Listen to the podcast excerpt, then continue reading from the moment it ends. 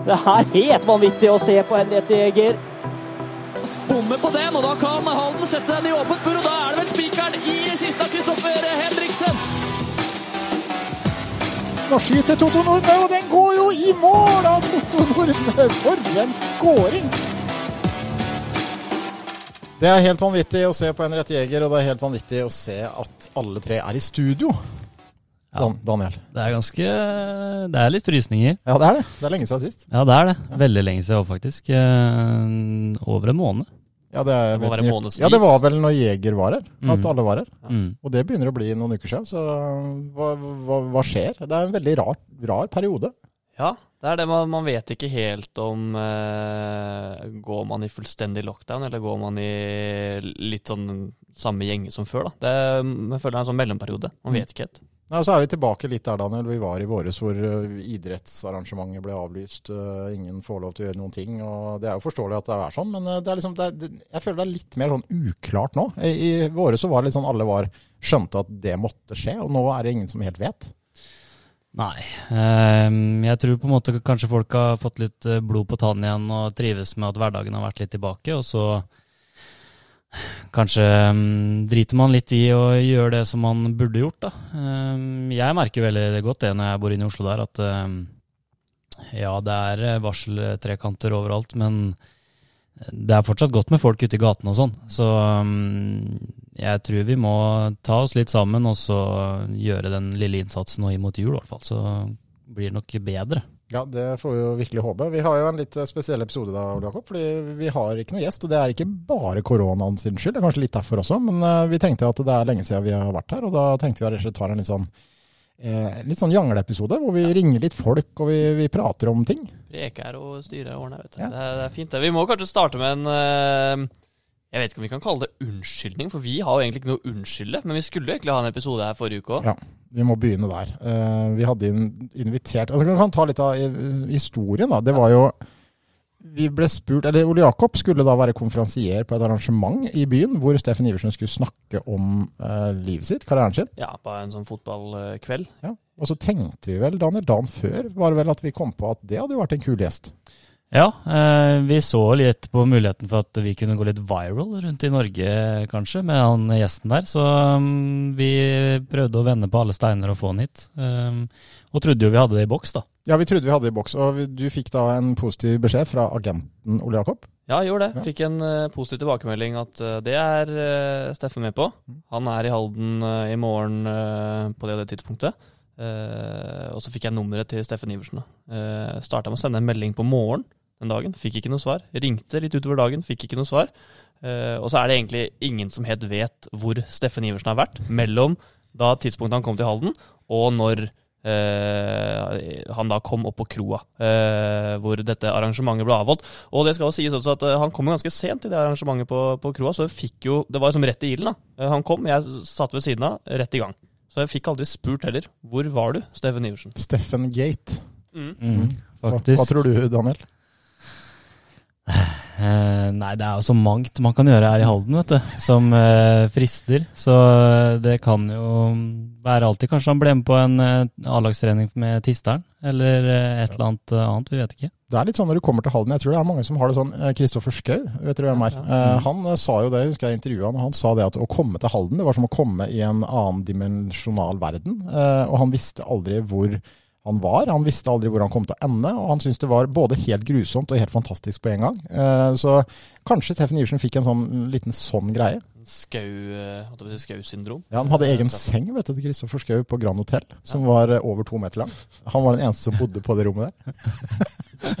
Nei, så, så Vi vet rett og slett ikke hvor Steffen Iversen og hvorfor han ikke møtte opp. Men vi, vi fikk jo bekrefta fra agenten at det var ok, bare sånn for, for ordens skyld. Ja, vi hadde en liten sånn debatt internt der om vi burde gå ut med den ikke. Det vi måtte ha snakka med fyren sjøl.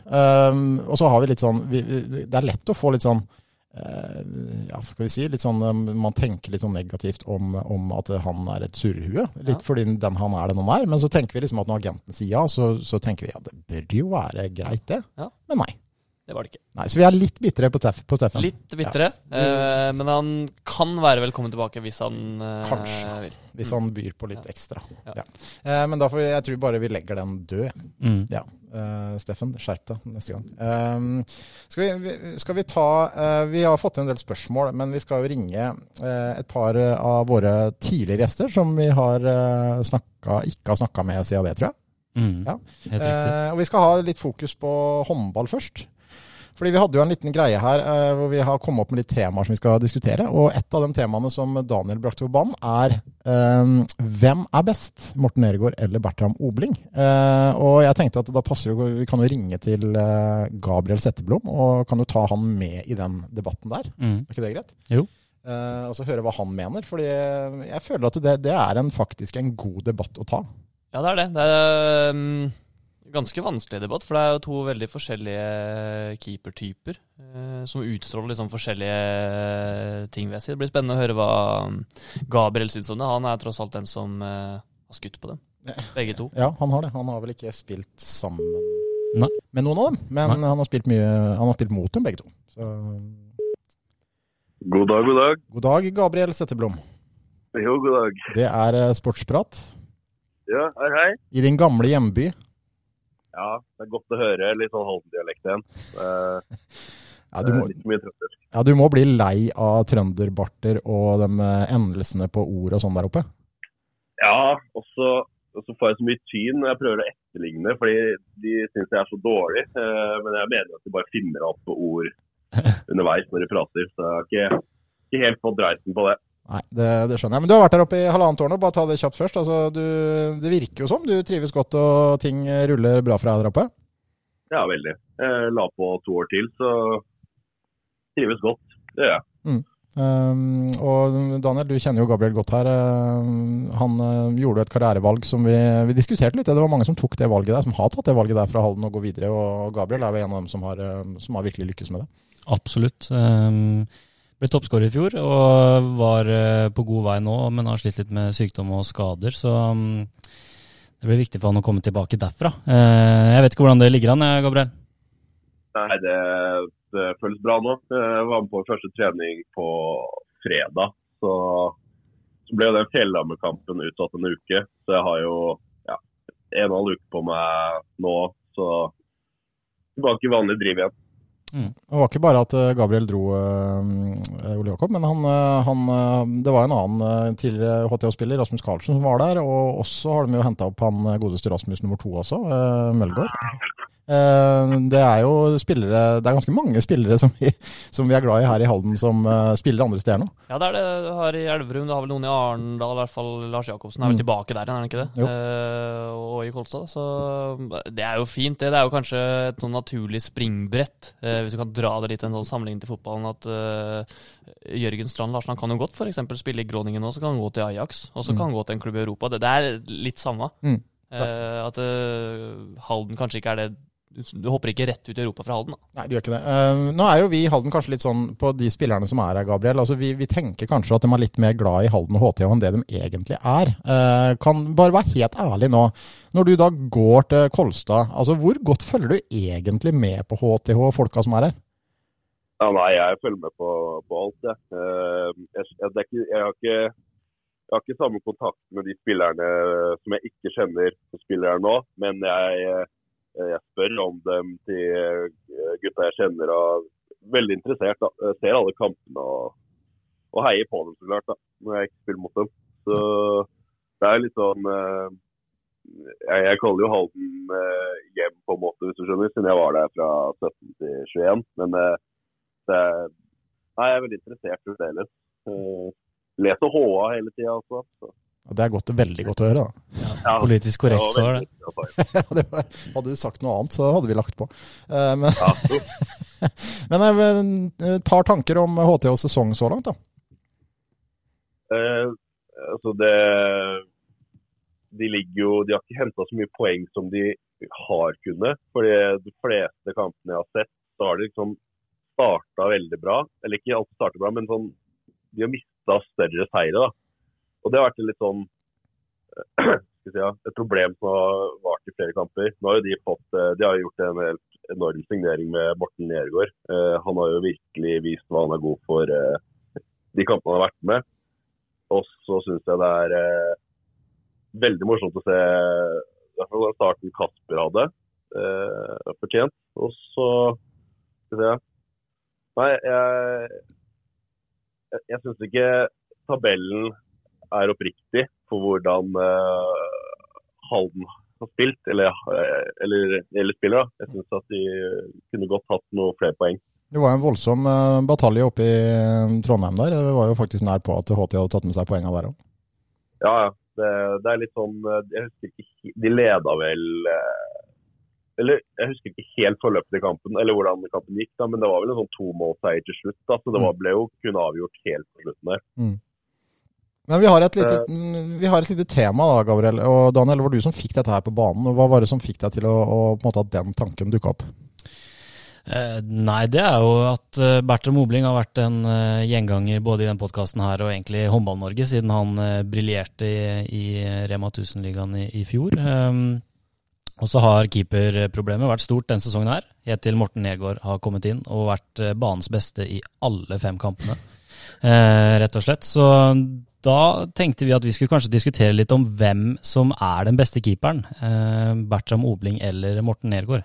Ja, og da tenker jeg at Vi tre som sitter her, kan jo på en måte gi vår kjappe mening først. Og så kan jo Gabriel, som da har møtt begge to, komme med sin mening etterpå. Uh, Ole Jakob, vi, nå, må du, nå må du være litt tabloid her, for nå må du velge en av dem, og så må du begrunne hvorfor. Uh, jeg har jo måte mest grunnlag for å si Bertrand Obling, for jeg så han mest. eh, og har sett det sinnssyke toppnivået, altså sånn han bare stenger buret fullstendig. Eh, samtidig, Morten Nergård føler jeg har en litt annen aura, oser mer trygghet, er, har mer rutine, så det er naturlig det. Eh, men for meg så er rett og slett Bertram Obling den, den ene, altså for det, den derre hvordan han får med seg publikum, hvordan han bare fullstendig stenger buret. Og så er det litt pga. én redning mot Elverum. Uh, og han uh, Da vi satt og kommenterte. islandske Ja. kanten er sånn. Ja, nei, det, Uh, det, det er det som kanskje er tungen på vektskålen for min del. da. Daniel? Ehm, nei, hvor skal man begynne, på en måte? Det, er- det er jo litt som Ole Jakob sier, at ehm, for oss som kanskje ikke kan eh, betegne oss som fagmenn da, i håndball, eh, så er det veldig lett å like Bertram Obling, fordi han eh, hadde så mye utstråling, han hadde så mye energi eh, og eh, de vanvittige redningene. da. Men hvis man setter seg ned og ser på tallene til Morten Nergård, da, så har han gjerne 14-15 redninger før pause og stenger buret totalt, liksom. Um, og så skal man ha med i regningen at han, han trener jo ikke håndball. Eh, han har egentlig lagt opp, han. Eh, pendler til Halden på kamper, og han trener jo løping og sånn, har jeg sett. Men eh, det er ikke så mye håndballtrening han er på, så mm, det at han klarer å gjøre det der uh, uten så mye trening, det sier jo litt om kvaliteten som er i han, da. Uh, så, men jeg går, jeg går for Obling, altså. Jeg gjør det. Ja. Uh, Jeg må jo si det at jeg er veldig enig i argumentene deres. Jeg tror ikke, jeg tror ikke betydninga på en måte av Morten Nergård i år er noe mindre enn det han var for Obling i fjor. Begge to er ekstremt Jeg tror kanskje nesten at Nergård er enda viktigere for Ja, det kan jeg år si- enn det kan jeg Hvis du ser viktigheten av Mm. spillerne. Når, Men- mm, tidspunkt når han kom inn, Ja. da var uh, selvtilliten frynsete. Men det er et eller annet som bare strider meg mot å si at noen noen gang i norsk håndball har vært bedre enn Bertram Obling. Fordi det er det sjukeste jeg har sett. Han var stort sett ekstremt god hver eneste kamp, og de redningene han leverte, var så spektakulære på en eller annen måte. Altså Morten Ergaard, som du sier, kanskje litt tryggere og redder kanskje like mye, men det er et eller annet som var med Bertram som uh, vi, bygde den opp, og så bare leverte den. Men eh, her er kanskje Nå er det dårlig oversikt, men eh, hvordan har Bertram Obling gjort det i eh, Danmark? nå? Ut fra det jeg er i Sverige. I Sverige, Eh, han er ved CVHF. Mm, Eh, Han har stått, i hvert fall det jeg har fått med, så har han stått veldig bra. Eh, jeg er ikke, ikke fullt oppdatert, det har kanskje Gabriel bedre forutsetning for å si. Men eh, ut fra det jeg har hørt, så har han vært veldig god der borte. Men eh, hva tenker du om det vi snakker om her, eh, Gabriel? Det er i hvert fall ikke noe tvil om at det er to gode keepere vi snakker om. Nei, ikke i det hele tatt. Altså, jeg har hatt æren av å bli ydmyket av, av begge to.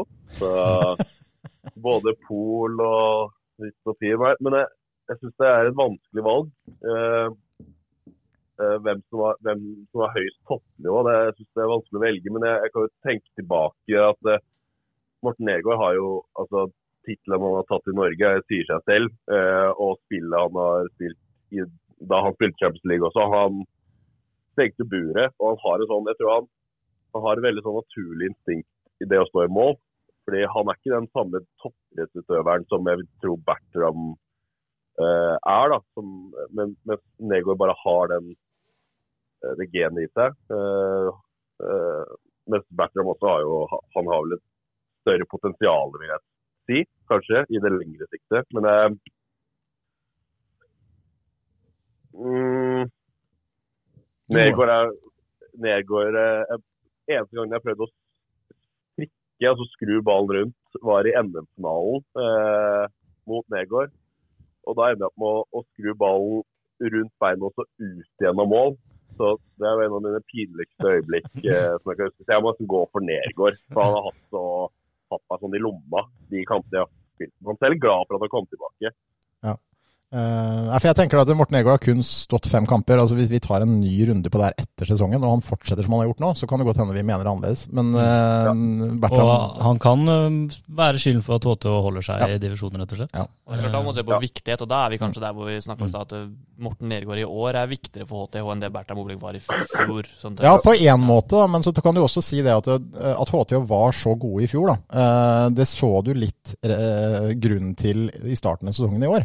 Mm. Fordi at de alle de redningene du fikk gratis av Bertram Obling, fikk du ikke tidlig i år. Og det er klart det er mye som Gabriel snakka om, den, når ikke de klarte å avgjøre kamp på slutten, var jo også fordi de ikke hadde fått de redningene. Altså I fjor så hadde de leda de kampene med ti mål, mm. men nå leda de kanskje med ett eller to. Mm. Og det er klart, der er han, han var ekstremt viktig, han òg, Gabriel. Og det, det var liksom som en utespiller, da, å ha en trygghet og ha en keeper som, som gjør de gratisredningene der, det, de jo, det, går nesten ikke an å undervurdere betydningen av det.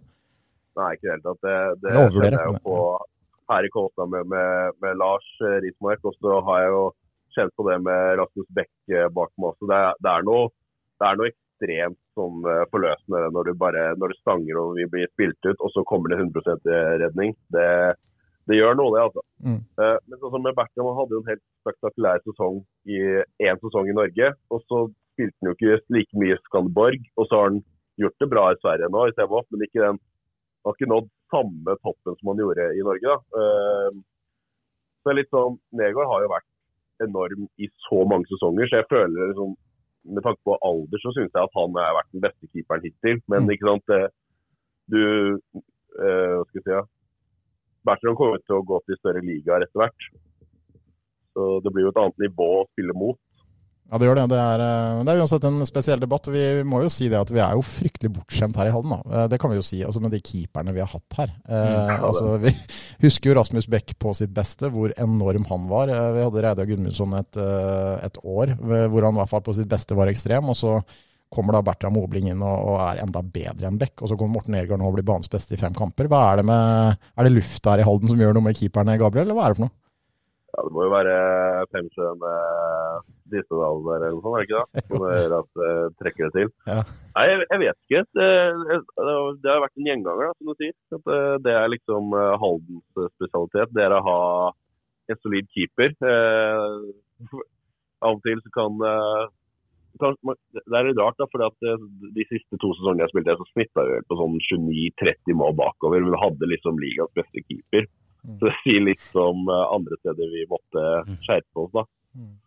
Men hva, hva, hva, gjør det med motstanderen, Gabriel, når, når, sånn som i fjor, da når Halden hadde Bertram Mobling? Altså for meg så virka det som om motstanderne nesten var litt satt ut når de møtte fyren. fordi at det, det, det virka liksom litt sånn i, Det kom noen redninger tidlig der, og så hadde de omtrent tapt. Altså, hva, hva, gjør det med, med motstanderen i garderoben før kampen, når du vet de skal møte en sånn keeper som er så het? Nei, jeg tror det ofte ofte tvinger spillere til å overtenke hvor de skal skyte. De begynner liksom å legge for mye. Hvis jeg kommer rundt blokka der, så er han ikke sant? Han, uh, han står veldig stort i målet, og så er han så godt trent at han liksom han, uh, Jeg føler han står veldig på, på instinkt og reaksjon. da. Han har mye reaksjonsredninger, for han er såpass rask og årvåken. Så du, du blir liksom litt uh, si, ikke håpløs, men du, du, liksom, du, legger for mye hvor jeg skal skyte, uh, istedenfor at du bare spiller, spiller de spill, liksom. Mm.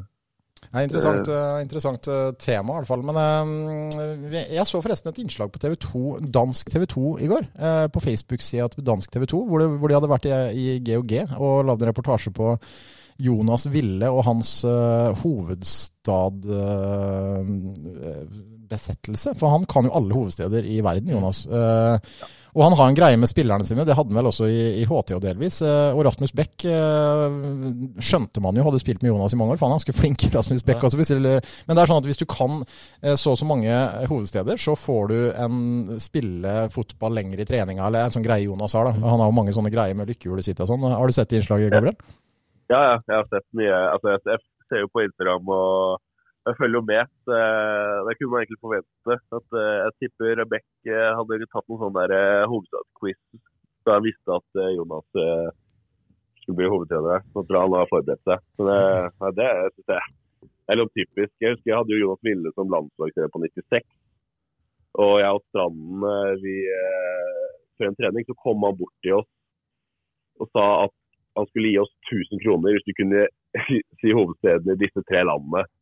Og da nevnte han Det var vel eh, Irland, og det var eh, et annet land. Men det som var den vi ikke klarte, det var hovedstaden i Moldovia. da. Mm. Så vi røk på Det ble ikke 1000 kroner, for vi klarte ikke hovedstaden i Moldovia. Og det har jeg aldri glemt etterpå. Så det er Chisinau. Chisinau. Nei, det er fantastisk, det greiene der. Han, øh, og apropos Kristian Strand, bare ta det kjapt også. Du, din gode kompis øh, og gamle våpendrager her, Gabriel, øh, skal også til Danmark øh, allerede etter neste helg. Det blir stas. Ja, det synes jeg, altså det, jeg syns det er på tide. Uh, eh, jeg venta litt på det. Jeg, for jeg tenkte han skulle ta rett til Danmark etter Norge, egentlig.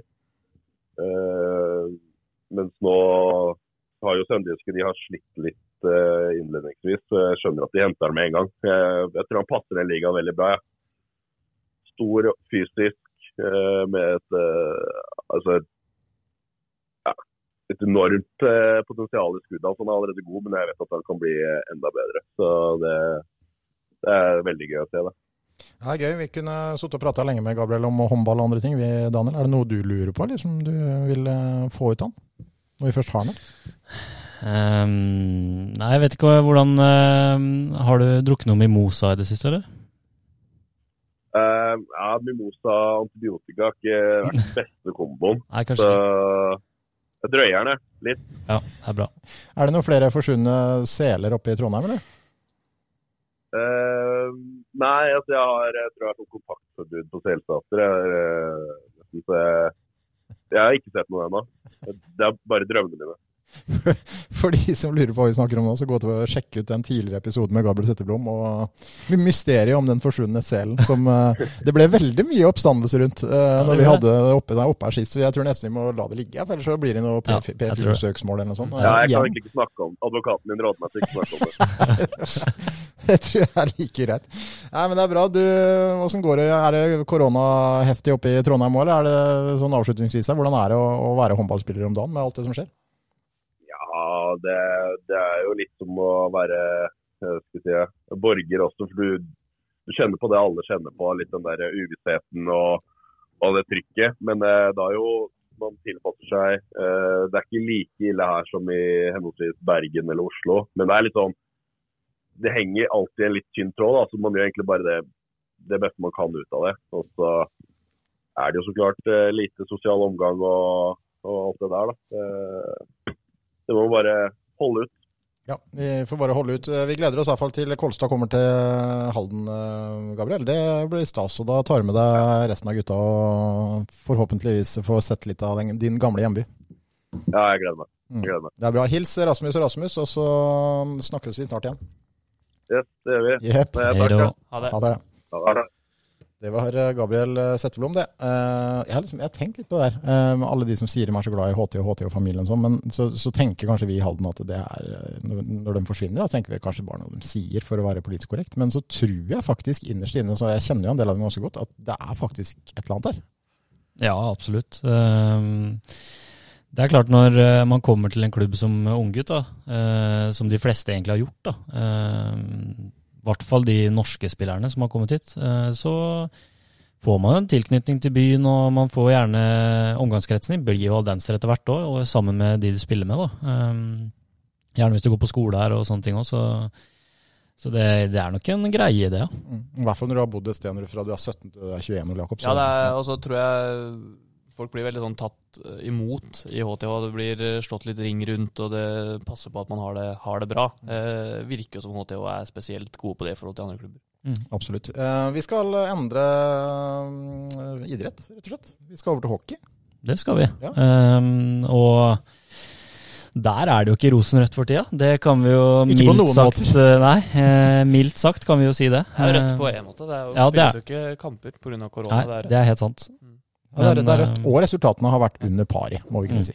Mm. Skuffende. Det Vi kan jo si det. Ja, det, det- det tror jeg faktisk alle er enige med oss oppe i Ja, salen her nå. tror jeg spillerne også er veldig enig. Så nei, det, det har rett og slett vært eh, en eh, Ikke helsvart, skal vi ikke si. Eh, Vi skal ikke dra det så langt, men det har vært skuffende så langt for Komet. Og vi tenker rett og slett å ringe til en annen av våre favoritter eh, som har vært gjest her tidligere, nemlig selveste Jesper Nipe. El Capitano. El Capitano Jesper Nipe. Eh, Vi slår nummeret, vi, og satser på at han er tilgjengelig i Fredrikstad, Ja, vi sikkert. får se, da. Mm. Ikke avtalt det her på forhånd. Det er God dag. God dag, Jesper Nipe. God dag, god dag. Hvordan står det til med Komets kaptein denne søndagen? Nei, det går eh, bra. Vi har eh, en eh, dag i dag pga. kamp som ble ut, ut, utsatt. Så deilig det òg. Ja, hva er det du gjør når du da ikke har noe å gjøre, Jesper? Da sover jeg lenge. Og, og så har jeg jobbet litt med, med skolen. Så det er litt ting som må tas igjen etter en travel uke med mye treninger osv. Så du er ikke noen som bare flater ut og kun ser på Netflix eller Fifa eller et eller annet sånt? Altså. Eh, Det går litt eh, tikk, eh, TikTok, det gjør det. Men jeg må prøve å få inn noen par I hvert fall noen eh, par eh, timer med litt skolearbeid også. Ja, Nipe har jo vist seg tidligere, Daniel, som sterk på sosiale medier, altså, det må jeg si. Ja, han er helt, helt rå, faktisk. Eh, Så um, vi har jo lyst til å starte en Sportsprat eh, TikTok-profil, så vi, vi ønsker egentlig at Jesper skal ta, ta over den. Ja, men Det må dere jo få i gang. Det har jeg prata om eh, før også. Så jeg gleder meg til denne kommer opp. Ja, det er veldig bra. Har det vært noe mer nipebomber i det siste, eller er det liksom mer sånn uh, sesongavhengig, kanskje? Nei, sesongavhengig. Jeg slutta vel eh, sånn i slutten av august, tror jeg. Så da får vi avvente til eh, litt varmere tider. Men det en, Men eh, målet, målet er jo å slå til skikkelig neste år, da. Neste sommer. Men jeg tenker jo kanskje at eh, vi kunne kjørt det sånn Får vi tre strake seire nå, da, eh, så kan jeg ta en nipebombe, jeg. Det er ok, det. Ole Jakob Ja, tar men, nipebombe i Tista? Ja, klart det. eh, men jeg er med og slenger meg på den, jeg, altså. Så kjører vi ordentlig nipebombe. Hvis, eh, det skal jo bli tre strake seier òg. Ja, nå har ikke jeg sjekka jo- jeg er usikker. Nå, ble han litt redd der. Furuset to ganger og Ja, hvem er det dere har igjen nå? Skal vi se, I hvert fall de kampene som skal spilles. da. Jesper, jeg vet ikke om du har helt uh, oversikt over det sjøl? Nei, nå skulle vi egentlig spilt med Nidaros denne helga her, og så Ringerike på onsdag. Uh, så er det Ringerike på søndag, da. eh, neste søndag, som er neste kamp om ting går som planlagt. Ja, og så er det- Ja, og så er det. Gjøvik. Så er det Gjøvik borte og Gjøvik hjemme. Så det er Ringerike, Gjøvik, Gjøvik, Ole Jakob. Ja, Jeg men- står Ja, jo fortsatt for det. Ja, Ringerike eh, er jo på en måte jeg skal si, mitt håp. Jeg vil ikke si det. Jeg blir jo glad, men eh, vi må liksom legge litt i potten. Hadde det vært eh, Gjøvik ganger to og Furuset, f.eks., så hadde det ikke vært like prestisje. Men, men slå meg Ringerike og Gjøvik ganger to, så jeg, jeg kan ta et bad, jeg. Ja, ok. Ja, men det er bra, det. Da er du med, Espen? det- bør, ja, ja, jeg er med. Det bør jo bli seier neste søndag, Men jeg. Ja, nei, Dere burde egentlig slått dem sist dere møtte dem her i Halden også. Ja. Ja. Ja. Nei, vi, vi får håpe at vi får i gang maskineriet nå, og vi får noen par eh, strak her nå. At vi klarer å stabilisere oss litt. At det ikke bare går opp og ned og vinner én kamp og taper igjen. Så på tide å få en liten eh, streak nå og la toget rulle. Ja, for at vi, har- vi snakka litt om det før vi ringte deg her, Jesper. At vi, vi kan jo ikke legge så mye mellom, eh, annet enn å si at sesongen så langt har vært en nedtur for Komet-supporterne. Og det regner jeg med har ikke vært noe mindre nedtur for dere spillerne, ut fra eh, de forventningene dere hadde, i hvert fall. Nei, eh, vi vil vinne hver kamp, og vi har jo lag til å vinne i hvert fall flere kamper enn det vi har gjort i år. Så vi er ikke akkurat fornøyde. Men eh, det gjelder å bare se framover nå, så få den topp fire-plasseringa. Og så tror jeg at hvis vi kommer i gang etter jul, at eh, vi kan bli ganske farlige, vi, i, i en eh, playoff og, og eh, eventuelt et kvalik. da. Eh, hva er det med kometsupportere, Daniel? Altså, går det an å si at i forhold til supportere av andre lag her i byen, så er kometsupportere hakket mer kravstore og utålmodige? Må kunne si det? Eh, Ja, det kan man jo si, men eh, så er det også, må man jo huske på at man har vært vane med ting da, eh, tidligere år. Man har det fortsatt friskt i minne, det som skjedde ti år tilbake. Så, så er det jo alltid litt forventninger da, for hver sesong. Man henter inn gode spillere og har en plan om å gå opp, og så, så blir det som det blir. Så det er ja, man er kanskje litt for kravstore, men så er det lett å bli det òg, når man eh, husker hvor eh, deilig det var en periode der. Det er kanskje en brannfakkel, men er Komets eh, supportere eh, Halden-idrettens svar på Fredrikstad-supporterne? Ja, på en måte, skjønner du. Så Kan, er- kan vi, vi ja, jo, si det. det er altså, sånn. at, at, egentlig Komet som klubb, da er jo det er ishallen der, flott eh, fasiliteter for Eliteserien. Ja. Eh, kan vi si at det Det er er litt sånn FFK i miniatyr, kan vi si. Ja, ja. Eh, fordi man føler med egentlig man hører hjemme kanskje lenger opp, har vært lenger oppe før. Og det er veldig kort vei fra himmel til helvete, Ja. på en måte. Jeg vet ikke hva du tenker om det her, Jesper. Du kjenner jo Fredrikstad også. Ja da, eh, men jeg tenker at det er fint med litt, eh, litt kritikk. Det, det betyr at folk bryr seg og at folk er engasjert. Det hadde vært verre om folk var stille og var eh, fornøyde nå. For eh, det, det skal vi ikke være som, eh, som hockeyklubb. Og at det er litt meldinger og sånn rundt på sosiale medier nå, tenker jeg bare er positivt. Det betyr at folk bryr seg. Så jeg, jeg liker det. Men, men samtidig Jesper, så er det sånn at når dere har gjort og kjempa som helsike, dere får det ikke helt til, men dere kjemper og prøver og jobber, og så går dere inn og har kanskje tapt en jevn kamp mot et godt lag, sånn som mot Lørenskog sist, og så går dere inn på Facebook og ser der er folk helt fullstendig fra seg og legger ned klubben, og det er jo sånn supportere er, da, og særlig Komet-supportere. Så det er vel samtidig også litt eh, må være frustrerende, og det er lov å si at en kan bli litt forbanna innimellom òg. Ja da, det er jo ikke alle som eh, kan hockey så bra. enkelte eh, til enkelte tider. Men, eh, men sånn er det. Folk er engasjerte, og folk blir, blir skuffa, og da skriver man kanskje ting som ikke henger helt sammen. Men igjen, jeg tar heller det enn helt stille kommentarfelt. Ja, ikke sant? Det er eh, i og for seg et godt utgangspunkt å ha, for at idet folk ikke bryr seg, Daniel, så har klubben og spillerne et større problem. Ja, Mm. og så må man huske på når det da går bra, da. Mm. Så da tror jeg det er gøy å være kometspiller. Altså. Eh, går man opp, f.eks., så, mm, så kan det være gøy å være i Halden ishall. Ja, fordi det er et poeng, og det du sier, Jesper. Fordi Komet har eh, mange sesonger hatt eh, en veldig god, særlig i fjor, da, en veldig streak før jul her. Var liksom på topp da, og så var den, eh, formkurven dalende etter jul. og når man da skulle spille kval, og nå ble det jo ikke noe kval i fjor, da, men altså det er jo da man skal være på topp. Og hvis man nå får det til å funke, så kan jo den tilnærminga dere har hatt og den eh, tida dere har trengt, være helt gull verdt, eh, Jesper. Hvis det virkelig treffer, da. Eh, Ja, helt klart. Nå får vi håpe at vi har brukt opp den der dårlige perioden vår nå. og så eh, Når maskinene kommer i, i gang etter jul, da, så det er jo etter jul man skal best. Spesielt nå som det har blitt eh, topp fire, så gjelder det egentlig kun å klamre seg til topp fire-plassen. Og så eh, om man møter Ringerike eller Løren, Lørenskog, er det samme. Man, vi har forhåpninger om å rykke opp, så må vi vinne mot de lagene uansett. Så topp fire, og så en god periode inn mot uh, playoff og, kvalik, så, så kan det bli, bli spennende. Hvis vi ser på Eliteserien også, så har vi altså Narvik som har tatt eh, tre poeng, altså én seier på elleve kamper. Og du har Gryner som har tatt sju, som eh, i og for seg hakket bedre enn i fjor, kanskje. Men det er to lag Jesper, som eh, i utgangspunktet ikke er de sterkeste som har spilt kvalifisering fra Eliteserien noen gang. Nei, det tror jeg ikke. Eh, Så det er gode muligheter der. og og Du skal ikke se bort ifra at eh, de to førstedivisjonslagene som eh, kommer i et kvalik, kan overraske både Gryner og Narvik, om det er dem som kommer i et kval. Så det kan hende de får en skikkelig omjustering i Fjordkastligaen neste år. Nå er jo Stavanger endelig klart å kravle seg opp der, Ole Jakob, men har fått Stavanger i en sånn kval. Det hadde vært litt eh, spektakulært. Ja, det hadde vært spektakulært, men vært litt kjedelig òg. For det, det er klart at da hadde man vært, eh, det hadde vært tøft å skulle gått opp da. Ja. Men eh, ja, vi har fått fart på sakene nå. Ja, de har det. De, brått så vinner de ligaen, vet du, selv om de er langt bak. De er jo 15 poeng bak Friske nå, med én kamp mer i spilt. Og så er det 12 poeng med seier der, og så bare fire kamper. Det er igjen vet du. Det er tidlig ennå. Eh, hockeysesongen er lang, og vi satser på at dere slår voldsomt tilbake, Jesper. Men eh, veddemålet med tre rake seire og nipebomba i Tista, den, eh, den står, altså. Det må jeg si. Det, det blir spektakulært.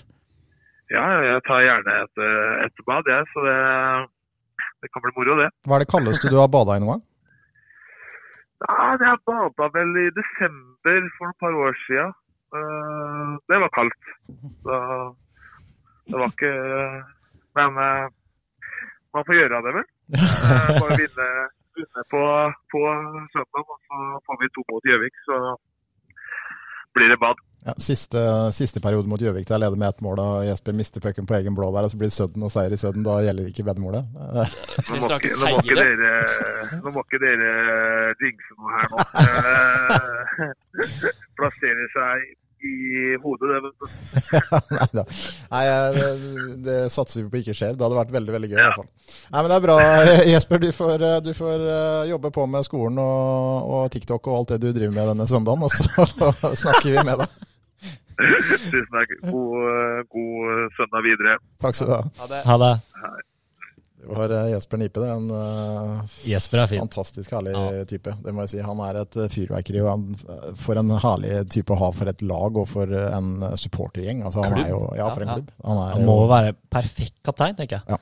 Lun og fin, Mm. og samtidig er flink til å sette krav og går foran. Så Mm. eh, kommer jeg til å ha fått seg en ordentlig god bass der. Ja, Altså. de har det. Eh, Å gå foran er jo egentlig bare fornavnet. Altså, han, han setter liksom eksempler på isen eh, gang etter gang. Mm. Eh, det, var, eh, det var litt hockey. Vi, uh, vi har jo fått inn noen spørsmål her. Eh, skal vi ta uh, Skal vi ta tak i spørsmålet fra Tormod Hammerstad med en gang, uh, tenker jeg, Daniel. Uh, Det synes jeg. Det er på sin plass. Fordi de observante SoMe-brukerne har vel fått med seg at Ole Jakob Herf, du har fått nytt profilbilde både her og der. var det spørsmålet. fra, det har ikke jeg sett fra Ja. Tormod. Spørsmålet fra Tormod. Jeg er spent på hvor fornøyd Herften er av det nye profilbildet sitt på en skala fra 1 til 10. På en skala fra 1 til vanskelig å svare på. Det er klart Når man bytter profilbilde, så er det fordi man er fornøyd med et bilde. da. Man tar jo ikke et bilde man er misfornøyd med. Eh, men kanskje en åtter, da. Åtter? Ja. Ja. eh, fordi, hva var bakgrunnen for er det, Var det typ en fotosession, eller? Ja, det var bare sånn eh, I mitt eh, yrke som uh, eiendomsmegler så har vi noen nettsider og sånn som skal oppdateres fra tid til annen. Så måtte vi ta nye bilder til det. Eh, så sto vi nede i lokalet og måtte fleske til med et glis, da, vet du. Ja. Uh, Sjukeste var at jeg dagen før var inne på profilen til Ole Jakob på en eller annen grunn, og så at eh, bildet hans ikke var oppdatert siden 2016 eller noe sånt. Ja. Um, så jeg tenkte ja, kanskje det kommer et eller annet nytt en eller annen gang. Og Ja, da, så sånn- dagen etter kom det, da. Litt sånn rart, det, for man, eh, typ sånn i Messenger og sånn, så er man jo vant til å se på en måte sitt eget bilde, og det er bare sånn helt vane. Så når det plutselig er noe annet der, det er litt uvant. ja, det, er jo, det er jo egentlig et mareritt å skifte profilbilde. Altså, I hvert fall sånn i de uh, kretsene jeg henger. Da. Altså, jeg bytta profilbilde en gang for noen år siden, og det var jo, altså, jeg visste jo hva som kom. Mm. Det var, jo et, øh, det var jo et kjør med meldinger hvor det ble totalslakta. Det hadde jeg blitt uansett hva jeg hadde lagt ut. Jeg hadde kunnet sett ut som Brad Pitt. Jeg hadde blitt totalslakta. ikke? Mm. Uh, men det er jo et eller annet med det at det er en ganske stor greie, da, og det, det er en humor Det er en som stor greie å bytte. Ja, det er jo det. Det er jo det. Ja, Ja, ja, det er Det er nesten verre enn å bytte telefonnummer, liksom. Altså, det, det, det blir eh, Men uh, Jeg husker, jeg husker når jeg eh, ja, Nå har jeg et nytt profilbilde, da, men det forrige eh, så tok jeg det og var, var greit fornøyd. Og så hadde jeg en genser eh, som var da merch av eh, Post Malone. Ja. Og da hadde jeg liksom hetta litt halvveis på. Eh, og på den hetta, det hadde jeg liksom ikke egentlig tenkt over, der sto det Hunt Club. Så jeg så jo ut som den Don Juan eh, på bildet der, og jeg husker i hvert fall Jakob Madsen Lund var eh, kjapt frampå der. Ja. Um, så det var noen kommentarer å få Ja, der. det er- det er er 100 fortjent. Ja. Men uh, som eiendomsmegler, altså, når du ser på dette profilbildet Hvis du ikke hadde kjent Ole Jakob og skulle kjøpe hus i Halden, er det sånn at du hadde latt deg påvirke av at det profilbildet er såpass forseggjort som det er? Jeg kommenterte jo, jeg. Ja.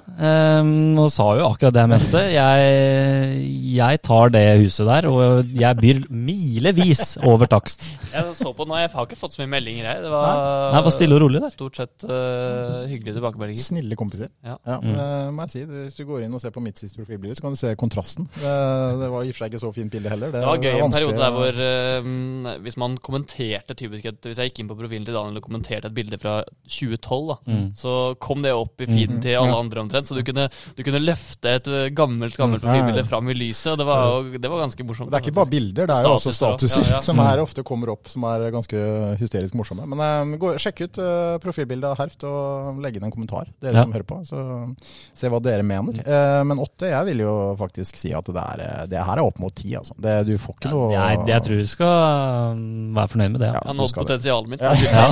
Ja, det neste kan ikke bli bedre. Kanskje eh, Ramyr har uh, kommet til tema. Det er mamma til Josef Myhren Bukle. Eh, handshaking i idretten i koronatider, spesielt blant elitelagene i fotball på TV. Fordi vi sliter jo alle om dagen med å på en måte hilse på hverandre. Eh, vanligvis så er det en high five, eller det er en klem, eller det er en, en sånn Vann i håndhilse eller knoke. ja, eller sånn knoke, liksom. Men det er jo helt rart, for de skal jo ikke være nær hverandre. Eh, det, ser det når man hilser på hverandre. Altså, det blir jo fryktelig kleint. Ja, det gjør det. Eh, man står der og opp med hånda, liksom. Det ser ut som man er fra en tid hvor å, å gjøre en hilsen som ikke var så, er så bra å gjøre nå, eh, som de gjorde på midten av 40-tallet der. Eh, eller tidlig 40-tall. Eh, det, det er jo ikke bra. Nei. Men eh, ja, hilsing der i, i toppfotballen.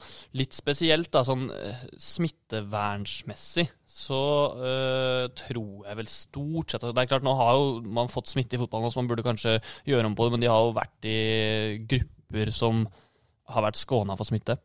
Uh, så det har ikke vært så farlig, uh, det med håndhilsinga. Problemet er kanskje signaleffekten det gir til andre.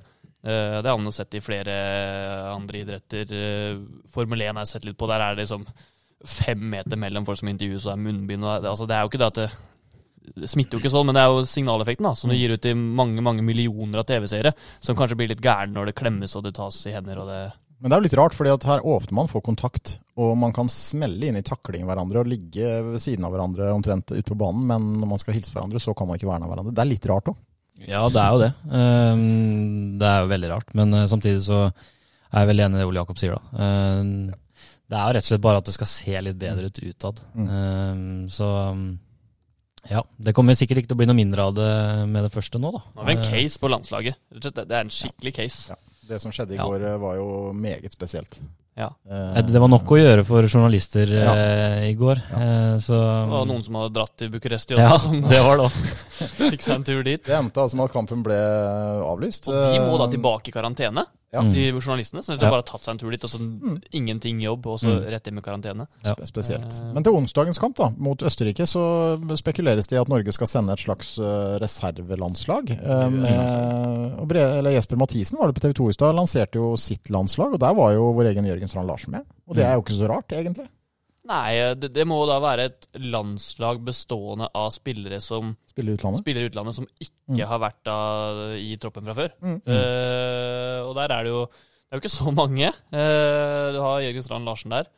Du har en Andreas Vindheim er jo en spiller som er bra. Tokmak Nugen. Mm. Ja, eh, Alexander Sø Søderlund, eh, Torstvedt, Slatko Tripic, eh, Kristoffer Askildsen spiller i Serie A. Eh, du har Jens Petter Hauge, eh, Håkon Evjen. Du, altså, du har jo faktisk en god del eh, Jens Petter Hauge rett og slett for han har hatt korona. Det er Ja. vel det som er greia. Det, det er med han, mm. ja. Mm. Eh, Så det kan jo kan bli A-landslagsdebut for en haldenser.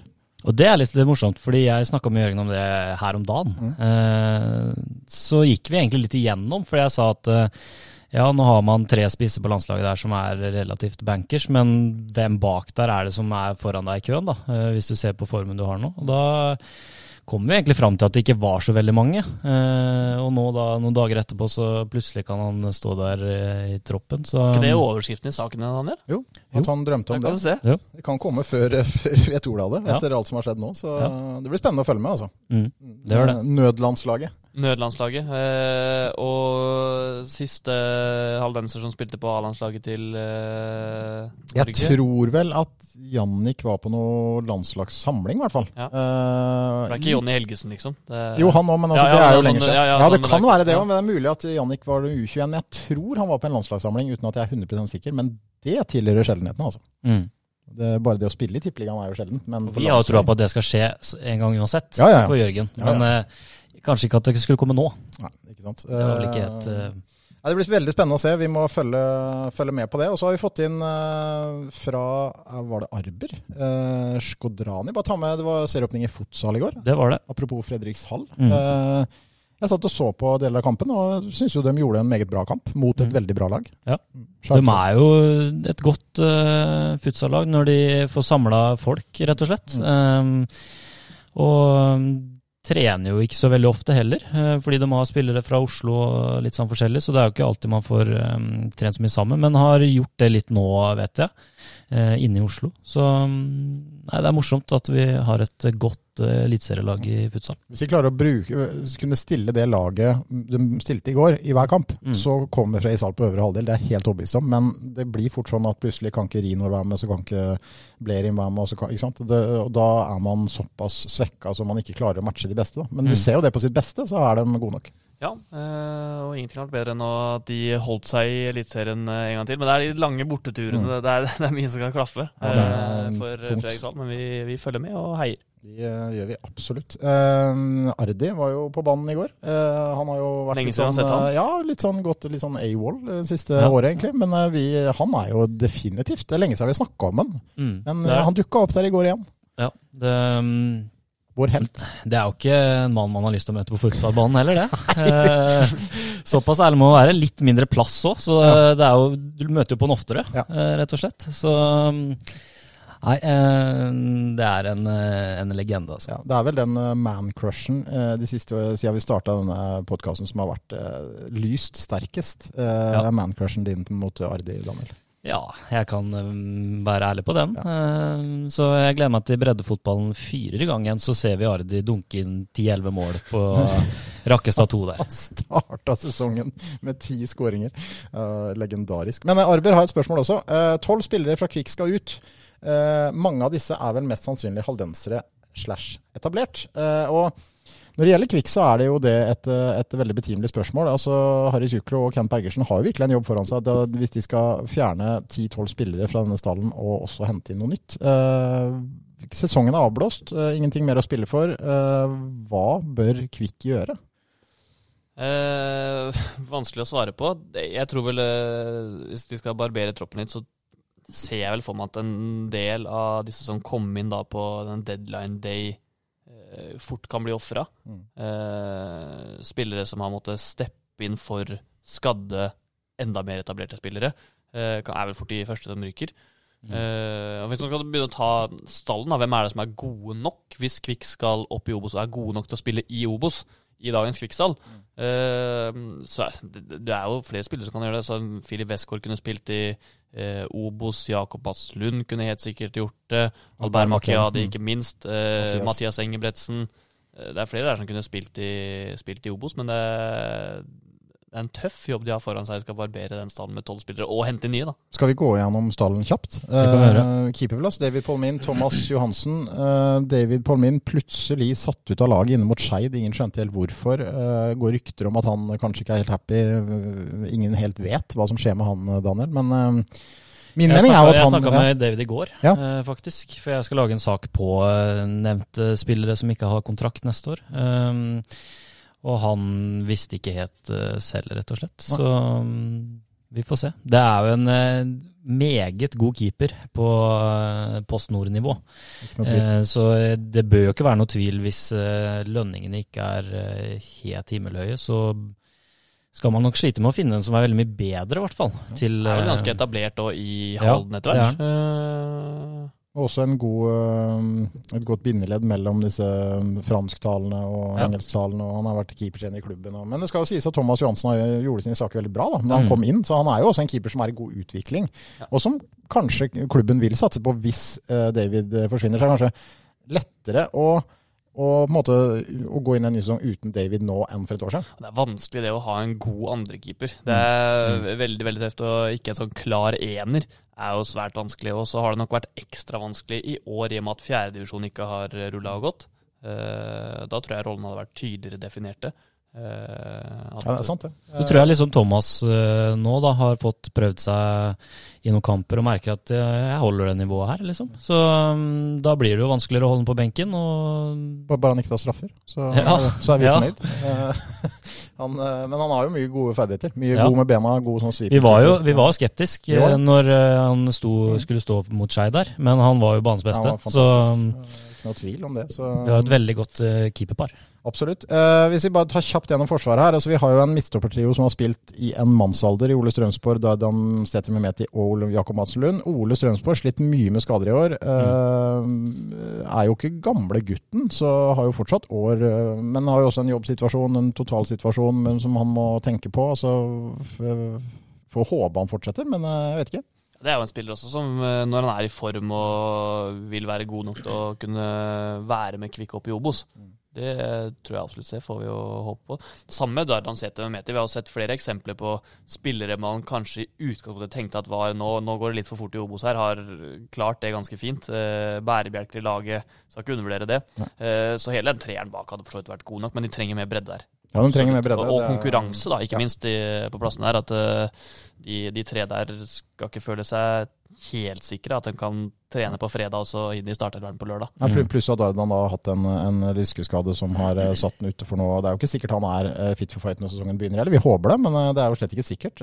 Så midtstopperforsterkninger må vel stå høyt på lista til Ken Bergersen. Ja, det, det bør det jo. Det har man sett i år, at man må mønstre forskjellige treere hver uke, nesten.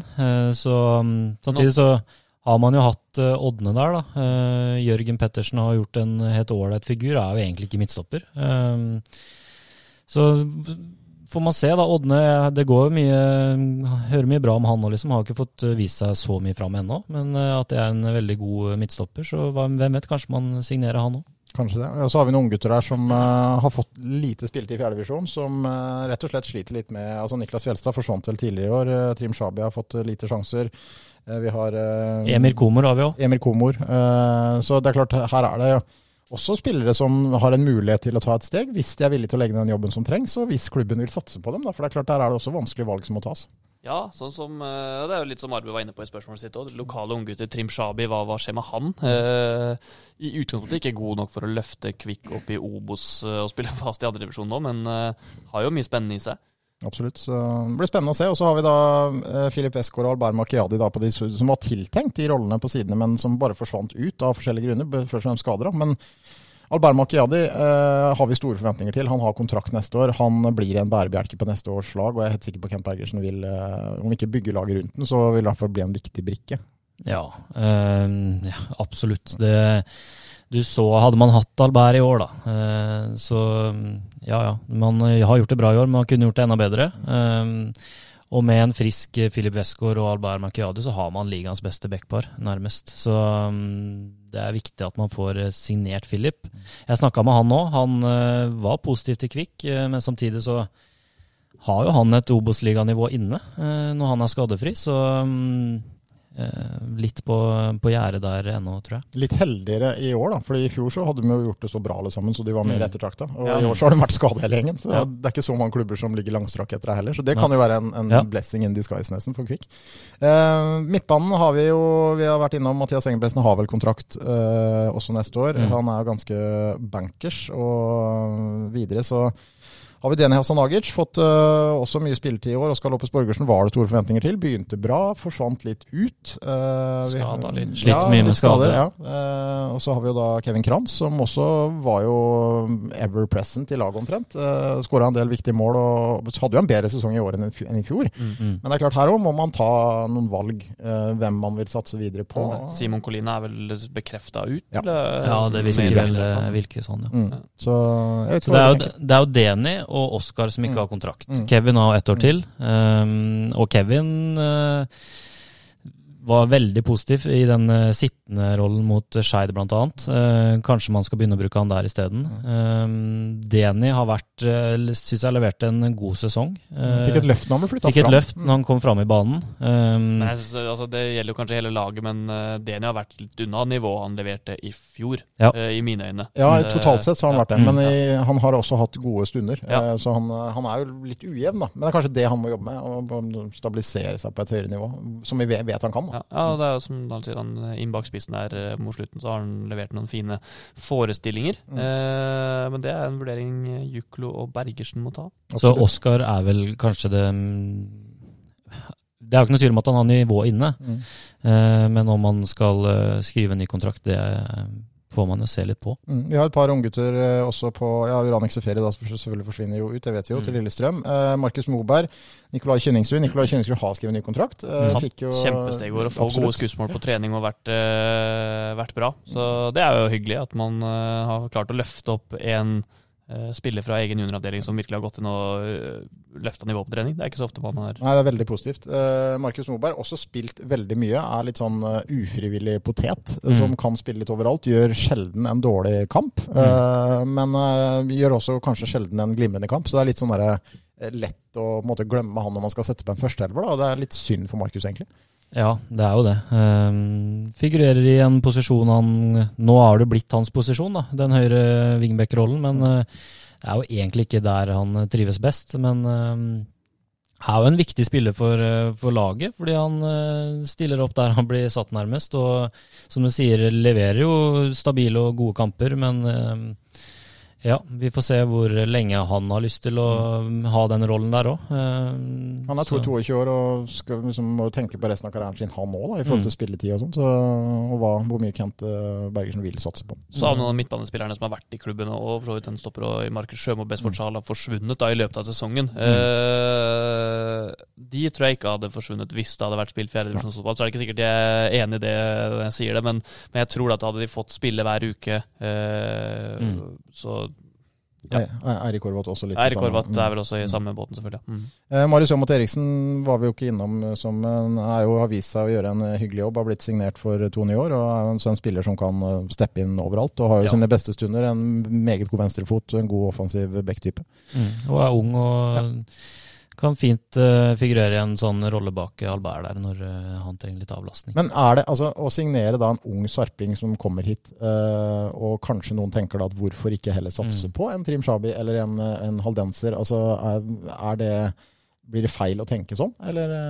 Ja og nei. Kvikk må jo nå satse på spillere de mener er gode nok for å ta de opp til Obos. Eh, og hvis de da vurderer at eh, per nå så er Marius Aamodt Eriksen nærmere det enn Trim Shabi, så er jo ikke det en gæren avgjørelse. Men det er klart, folk vil alltid tenke sånn. Men eh, ja, fotballsupportere og folk rundt klubber er vanskelig og kravstore. De, de, vil jo helst at man skal spille flott fotball, de skal helst bruke lokale unggutter, og du skal rykke opp. Det er, det, er, det er, vanskelig å få i pose og sekk. Da. Ja, du, altså, du, klarer det ikke. Og man tenker på rollen han har òg, da. Det er, det er en venstrefota back-type som ikke finnes overalt. Uh, nå har ikke jeg full kontroll over uh, ungdomsavdelingen til Kvikalden, men uh, det var jo ikke noe venstrefot som kom inn før Marius kom inn heller, så um, man må jo bare, Hvis målet er å rykke opp, så må man jo ha spillerne til det. Så er ikke nødvendigvis Trim Shabi og Marius Aamodt Eriksen sånn direkte konkurrenter, Nei, egentlig. Da, for Aamodt Eriksen har jo ikke spilt mm. Skulle i utgangspunktet ikke spille uh, stopper. stopper. Uh, Nå har vi vel noen, altså Når det gjelder de unge spillerne som kommer fra juniorlaget, og sånn, Jakob, så har vi ganske god koll på dem. Men det er vel sånn grunn til å tro at de som på en måte er lengst framme i forhold til sin egen årsklasse, der har vel fortsatt et, en vei å gå. De er veldig unge. type 15-16-17. Nå har du kanskje noen ytterst få litt eldre. Men det er, men det er ikke så, det er ikke altfor mange. Om ett år eller to så tipper jeg at det er noen som kan melde seg på for alvor, men det er fortsatt tidlig. altså. Ja, det er det. De, de beste i de årgangene der spiller vel andre steder. Men, eh, så det er litt av problemet, da. Men Erik Sadukonis har signert. Ja, han har signert to år. Og så har vi jo da egentlig litt sånn nøkkel nøkkelrollen eh, her er jo spissrollen. For vi har en Pedro Mell, vi har en Bjørn Berglund, vi har en Øystein Lundblad Nesheim, som vel har utgående kontrakter alle sammen. Ikke Øystein. Nei, Øystein har ett år til. og Peder har ett år til, faktisk. Han har det? Mm. Ok. Eh, men i hvert fall eh, Bjørn, og så har du da Markus Kaasa som har kommet mm. inn nå, som jo kun er på lån. Så der må det jo også gjøres noen valg, da. Det må det. Um hvor skal man begynne, på en måte? Det, det, det er i hvert fall tre der som stiller relativt likt. Eh, Markus Kaasa har kommet inn og gjort et egentlig veldig ålreit inntrykk. Eh, så er det Øystein og, og Bjørn da, som vi vet på en måte skårer mål. Eh, ikke nok, men eh, de kommer jo inn og er eh, jokere, de. Eh, og har, er jo i en alder nå da, eh, som er et sånt vippepunkt, eh, om man skal skrive en ny kontrakt eller ikke. Um, og så er det Peder som vi har snakket eh, nok om, på en måte. Jeg har et potensial der. Og har jeg hørt blitt prøvd mye i kantrollen nå eh, de siste ukene, og er visst veldig veldig god på trening. Så om han kanskje bytter litt rolle og tar en, kanskje en sånn Uranik-type rolle da, neste år, så, mm. som er spennende. Um, men ja, um, hva gjør man med Kaasa? Fortsetter man um, Han er jo på utgående kontrakt da nå, vet jeg. Så det er en mulighet. Men, Her uh, trenger man jo spillere som skårer mål. Det er jo Mm. det som eh, Vi ser jo lagene som har rykka opp i år. Fredrikstad, Mm. eh, med Kjelsrud, selvfølgelig. Eh, Skeid. Budesson, eh, Bryne har vel han Holtan har vel skåra 13-14 mål. Mm. Eh, man må- ha spillere som leverer skåringer, ikke at uh, wingbacken er toppskåreren. Det, Ja. det, det er jo et styrke at det har vært veldig mange forskjellige målskårere i Kvikk i år. Mm. Det har vel eh, flere Kvikk-spillere snakka om før, men Ja, altså poenget da, litt med Øystein og Bjørn er at de er jo proven goalscorers på uh, ifra de skåra mål i andre divisjon òg, men de er jo i en alder hvor de antageligvis ikke blir veldig mye bedre. eh, ikke sant? Så Det er jo da Kvikk Mm. må gjøre det valget. Skal vi ha noen vi vet hva vi får av, som er godt uh, innrullert i laget og sånn? Eller skal vi satse på noen andre som, som uh, kan utvikle seg mer? da? Så det er jo det er en del veldig vanskelige valg som må tas. Uh, fordi du kan ikke bare kvitte deg med dem og så erstatte med hvem som helst heller. ikke sant? Mm. Så det er, det så er lønnsnivået for gode spillere i andre Mm. helt sinnssykt. ja. mine Særlig spisser. Altså, ja, ja. det er, altså, hører rykter om Kjelsrud sin lønn. Ja, liksom, og men, eh, andre, og ikke bare Kjelsrud, men også andre spisser i, i andre divisjon som Mm. eh, ja, skal ha 30 40 50 000 da, i måneden. Mm. Det er klart, Der er ikke Kvikk. Og det er ja, Jeg skal ikke si jeg er glad for det, for det er jo fint å få inn gode spillere, men eh, det er et sånn urimelig forhold til nivået man spiller på. Ja, Det er eh, ikke noe tvil om det. Det føler jeg var et ordentlig svar på Arbers sitt Ja. eh, Det spørsmål. var ikke Han fikk i pose og sekk. ingen konklusjon. da. Ingen konklusjon, men uh, du fikk våre tanker, Arber. Ja. Uh, og så er det sikkert mange andre som har tanker. Men hvis- konklusjonen er jo egentlig at uh, vi klarer ikke helt å se hvem de 10-12 Nei. spillerne er. Det er akkurat det. Da er det Men jeg tror vel også Kent Bergersen, da han sa dette her, det var vel over en periode. Det er vel ikke sånn at Ja, ja, ja. troppen skal barberes med tolv spillere i år. Eh, men noen må ut. Ja. Det er nytt på nytt oppgave for eh, Bergersen her. Jo, men Ja. du, du har jo noen, Vi har jo vært innom En del er jo borte allerede. Ja. Eh, så si det er en fire, fem, seks til, og da har du en del av dem vi snakka om nå. Ja, det er Så- sant. Det er sant, det. Men det må også jobbes med å få spillere inn. For, Det må det. Vi glemte å nevne Trygve òg, men han Løberg, eh, ja. Drar vel tilbake til Lyden, vil jeg tro. Sannsynligvis. Så nei, det blir spennende å se. Vi eh, har holdt på en eh, time. Vi klarer å preke i vei. Ja, ja, det går unna. Ja, er det noe annet vi har på hjertet? Jeg har egentlig en ting jeg må ta opp, for jeg har lyst til å høre flere sider av saken. Um, som eh, vi har snakka om før, shuffleboard og sånn har vi eh, drevet en del med. Så jeg har jo anskaffa meg en eh, trener i shuffleboard og dart um, som heter Ida. Og vi har diskutert en del om, eh, om Smash. Det har, ikke no, det har ingenting med shuffleboard å gjøre. Ja, det er, for, for det er klart at dere har snakka mye om shuffleboard, og derfor så Ja. har vi begynt å diskutere Ja. om, Ja. Uh, om Smash. Jeg har faktisk også hatt en del sånn uh, erte, erteris da, Ja. som man, eh, man kaster. Og så har vi da begynt å diskutere på hjemmebane en del om stille lengde. Ja, det er akkurat det. ja. Helt, Nei, men, helt naturlig. Ja. Hva, hva er det du lurer på med Smash? Jeg lurer på, fordi jeg fant ut um, Vi satt og diskuterte, ja, Smash er godt og sånn. Uh, spiste jo Smash, da. Og da når hun skulle gå og hente den posen, så tok hun den ut av fryseren. Fryseren? Ikke kjøleskapet, Oi, fryseren. det var ny. Hva tenker vi, hva tenker vi om det? Altså, Kald sjokolade er jo i utgangspunktet godt, men fryseren godt? Eh, altså Fryseren-sjokolade, det blir for meg Da blir det jo tannknekk. Altså, jeg, Det kan være kaldt, men ikke eh, fryse. Jeg har Jeg aldri tenker, prøvd. jeg tenker at det er for så vidt Jeg skjønner tanken, men på Smash Mm. at det er litt for lite sjokolade til at det, det blir bare pulver. Ja. Uh, hvis man uh, Har du prøvd? Nei, men jeg kan tenke meg det. At det er, det er ganske mye crunch i Smash. At det bare kommer til å bli pulver hvis man spiser det ut fra fryseren. Men kjøleskap er det perfekt. Mm. Uh, må bare komme med en liten utfordrer til Smash her. Uh, det er noe sånn uh, Sjokoskruer? Nei, nei, nei, nei ikke sjokoskru, men sjokocrunch eller noe sånt. Du får det i uh, Norgesgruppen sine butikker. Ok. Eh, meget godt. bedre enn Smash? Ja, for meg er det det. Men jeg er jo litt sånn hard karamell og all, ting du må eh, Som er for mye bitemotstand i, da. Mm. eh, Av sånne godterier. Det syns jo ikke jeg. For jeg, det, det, da man blir jo bare lei. Ikke sant? Ja. Fordi det tar for lang tid å spise. Så jeg, jeg, Jeg er jo helt imot sjokoladekjøleskap òg, da. Det skal Du er det òg, ja? helt Du vil ha den helt sånn halvsmelta? Ja, ja, den skal jo smelte på tungen. Ja, hvis han ligger i bilen og du må slikke oh. av papiret, er det Nei da, ikke så ille. Men uh, jeg syns det er en uting med kjøleskap. Og når hun i tillegg tok ut det fra fryseren, Nei. så Nei, det var rett og slett litt sært. Ja, jeg har aldri hørt om det før, i hvert fall. Og jeg er ikke noe fan av det. Glemte brus i kjøleskapet i går. Ja, det er to Nei, i fryseren, unnskyld. Det er Ja, det er tungt. Det er Eh. Du kommer hjem, og så Ja. skal du Det var, du, det var bare varm halvannen liter på butikken, og vi slenger den i fryseren når vi kommer hjem, og så glemmer man brusen, og så er den is, da. Hadde en sterk en i går, eh, min sønn også, som alltid er så glad når jeg prater om han i podkasten. Det var ironisk. Eh, han hadde da en sånn isboks, Mm. laktoseintoleranse. En sånn isboks som han da, etter han hadde forsynt seg, satt i kjøleskapet. Og den sto der til morgenen i dag. Den er lur. Den isen blir fin. Den er fin, Jesper. Jesper, vet du. Eh, Sånn, sånn kan det gå med surrete 16-åringer. Ja. Mm. Uh, nei, men skal vi, skal vi hey, vi har glemt å snakke om en til, som jeg Ja. snakka med om deg i går. Ja. Jegerdietten. Og ja, Uh, Daniel har begynt på jegerdietten, eh, Ole Jakob. Mm. Ja, vi må, det, det er avslutninga av episoden. Hva er jegerdietten?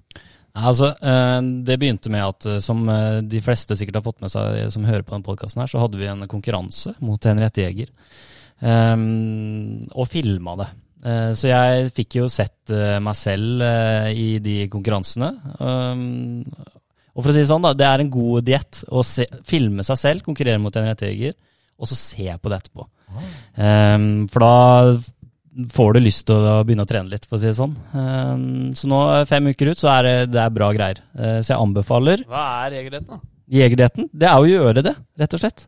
Konkur ja. Konkurrere mot Henriette Jæger, oh, ja. filme det og se på Ja, det sånn, etterpå. ja. Så- det er Så, starten så på det. blir det en diett, liksom. Okay. Ja, ja, ja, ja. Så Daniel nå, trent i fem uker, løp en mil i går, gått ned mange kilo og er Ja. på vei mot sitt livsform.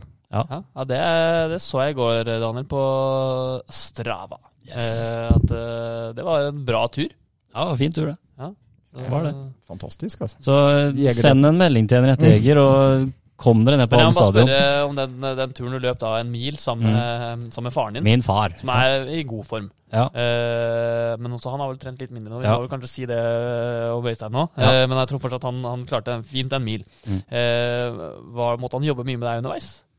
Nei, nei, Nei? ikke egentlig. Eh, jeg hadde bestemt meg på forhånd at eh, i dag skal, jeg, skal vi løpe en mil.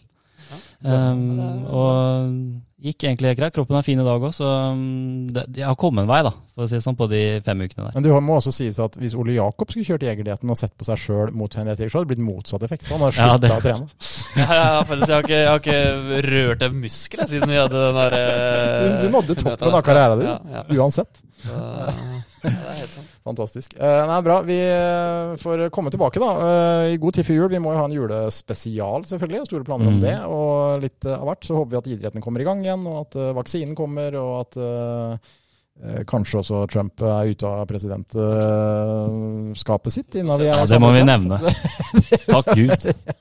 Eh, men vi vet aldri. Det er med han. Eh, hyggelig at dere kom innom. Vi prekas, som vi sier. Snakkes. prekes. Det gjør vi. Ha det. Har du et enkeltpersonforetak eller en liten bedrift? Da er du sikkert lei av å høre meg snakke om hvor enkelt det er med kvitteringer og bilag i fiken, så vi eh, gir oss her, vi. Fordi vi liker enkelt. Fiken superenkelt regnskap.